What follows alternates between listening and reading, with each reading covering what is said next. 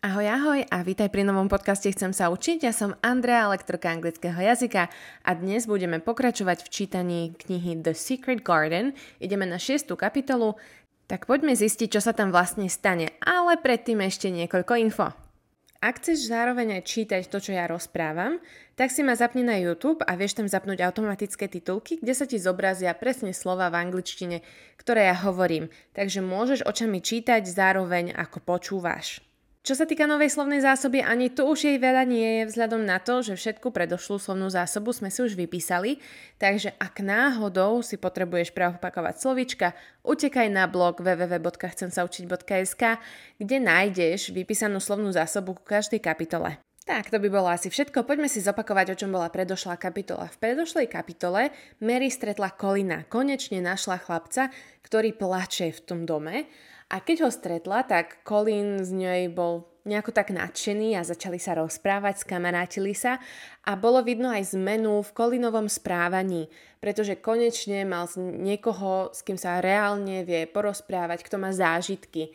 Tak teraz poďme ďalej. Chapter 6 Colin is afraid.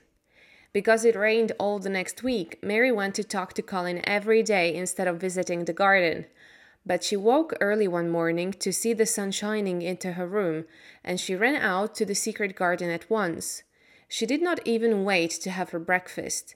It was beautifully sunny and warm, and a thousand more shoots were pushing their way out of the ground. Dickon was already there, digging hard, with a crow and a young fox beside him. Have you seen the robin? he asked Mary. The little bird was flying busily backwards and forwards as fast as he could, carrying pieces of dry grass. He's building a nest, whispered Mary. They watched the robin for a moment. Then Mary said, I must tell you something. You probably know about Colin Craven, don't you?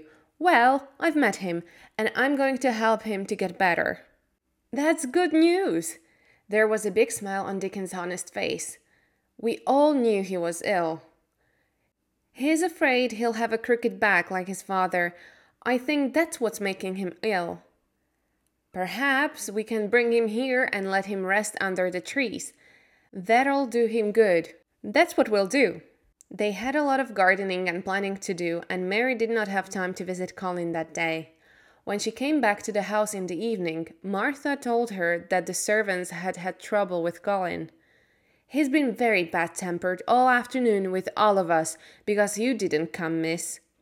Well, I was busy. He'll have to learn not to be so selfish, replied Mary coldly. She forgot how selfish she had been when she was ill in India. I'll go and see him now. When she went into his room, he was lying in bed looking tired. He did not turn to look at her. What's the matter with you? she asked crossly. My back aches and my head hurts. Why didn't you come this afternoon? I was working in the garden with Dickon. I won't let that boy come to the garden if you stay with him instead of talking to me. Mary suddenly became very angry. If you send Dickon away, I'll never come into this room again.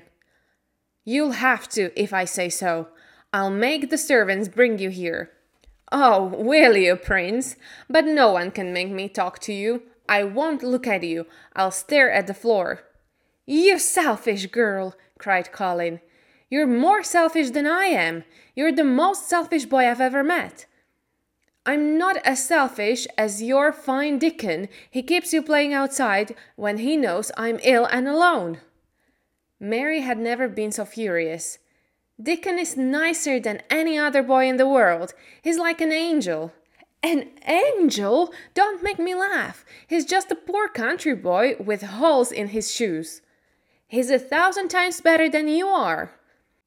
Colin had never argued with anyone like himself in his life, and in fact, it was good for him. But now he was beginning to feel sorry for himself. I'm always ill, he said and started to cry. I'm sure my back is a bit crooked and I'm going to die. No, you're not, said Mary crossly. Colin opened his eyes very wide. Nobody had said that to him before. He was angry, but a bit pleased at the same time. What do you mean? You don't know I'm going to die. Everybody says I'm going to die.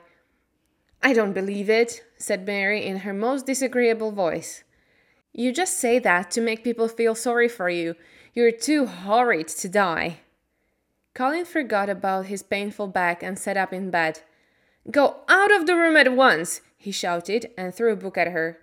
I'm going, Mary shouted in reply. And I won't come back. The door banged shut behind her.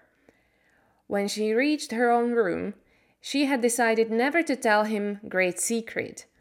He can stay in his room and die if he wants, she thought.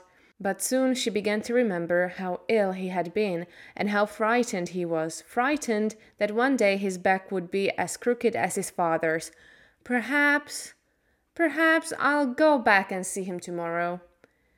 That night she was woken by the most terrible screams that she had ever heard. Servants were opening and shouting doors and running about. It's Colin, thought Mary.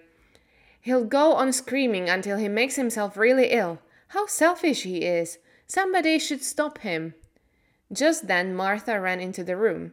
We don't know what to do, she cried. He likes you, miss. Come and see if you can make him calmer, please.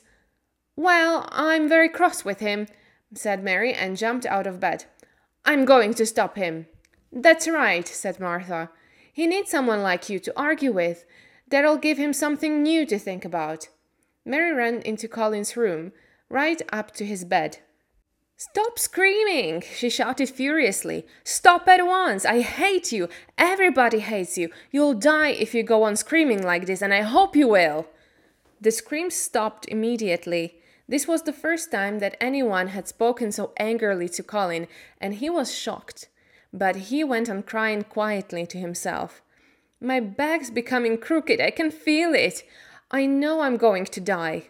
Large tears ran down his face. Don't be stupid, cried Mary. There's nothing the matter with your horrid back. Martha, come here and help me look at his back. Martha and Mrs. Medlock were standing at the door, staring at Mary, their mouths wide open. They both looked very frightened. Martha came forwards to help, and Miss Mary looked carefully at Colin's thin white back, up and down. Her face was serious and angry at the same time. The room was very quiet. There's nothing wrong with your back, she said at last. Nothing at all. It's as straight as mine. Only Colin knew how important those crossly spoken, childish words were. All his life he had been afraid to ask about his back, and his terrible fear had made him ill. Now an angry little girl told him his back was straight, and he believed her. He was no longer afraid. They were both calmer now. He gave Mary his hand. I think, I'm almost sure I will live if I can go out in the garden together sometimes. I'm very tired now. Will you stay with me until I go to sleep? The servants went out quietly. I'll tell you all about the secret garden, whispered Mary. I think it's full of roses and beautiful flowers. Birds like making their nests there because it's so quiet and safe, and perhaps a robin. But Colin was already asleep. The next day, Mary met Dickon as usual in the secret garden and told him about Colin. Mary loved Dickon's Yorkshire dialect and was trying to learn it herself. She spoke a little now, we mun get poor Colin out of in the sunshine, and we munnot lose no time about it. Dickon laughed. Well done! I didn't know you could speak Yorkshire. You're right, we must bring Colin to the garden as soon as we can. So that afternoon she went to see Colin. I'm sorry I said I'd send Dickon away, he said. I hated you when you said he was like an angel. Well, He's a funny kind of angel, but he understands wild animals better than anyone. Suddenly, Mary knew that this was the right moment to tell him. She caught hold of his hands. Colin, this is important. Can you keep a secret? Yes, yes, he excitedly whispered. What is it? We found the door into the secret garden. Oh, Mary, will I live long enough to see it? Of course you will. Don't be stupid said Mary crossly, but it was a very natural thing to say, and both of them laughed. Colin told Mrs. Medlock and the doctor that he wanted to go out in his wheelchair.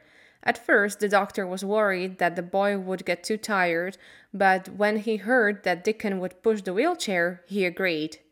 Dickon's a sensible boy, he told Colin, but don't forget. I've told you, I want to forget that I'm ill, said Colin in his prince voice. Don't you understand? It's because my cousin makes me forget, and I feel better when I'm with her. The end of chapter 6. Ako sa ti páčila táto kapitola? V tejto kapitole sme sa trošku hádali, bolo to tu teda riadne korenisté, ale verím, že si mal alebo mala dostatok priestoru pochopiť tomu, o čom sa vlastne hádali a prečo sa hádali.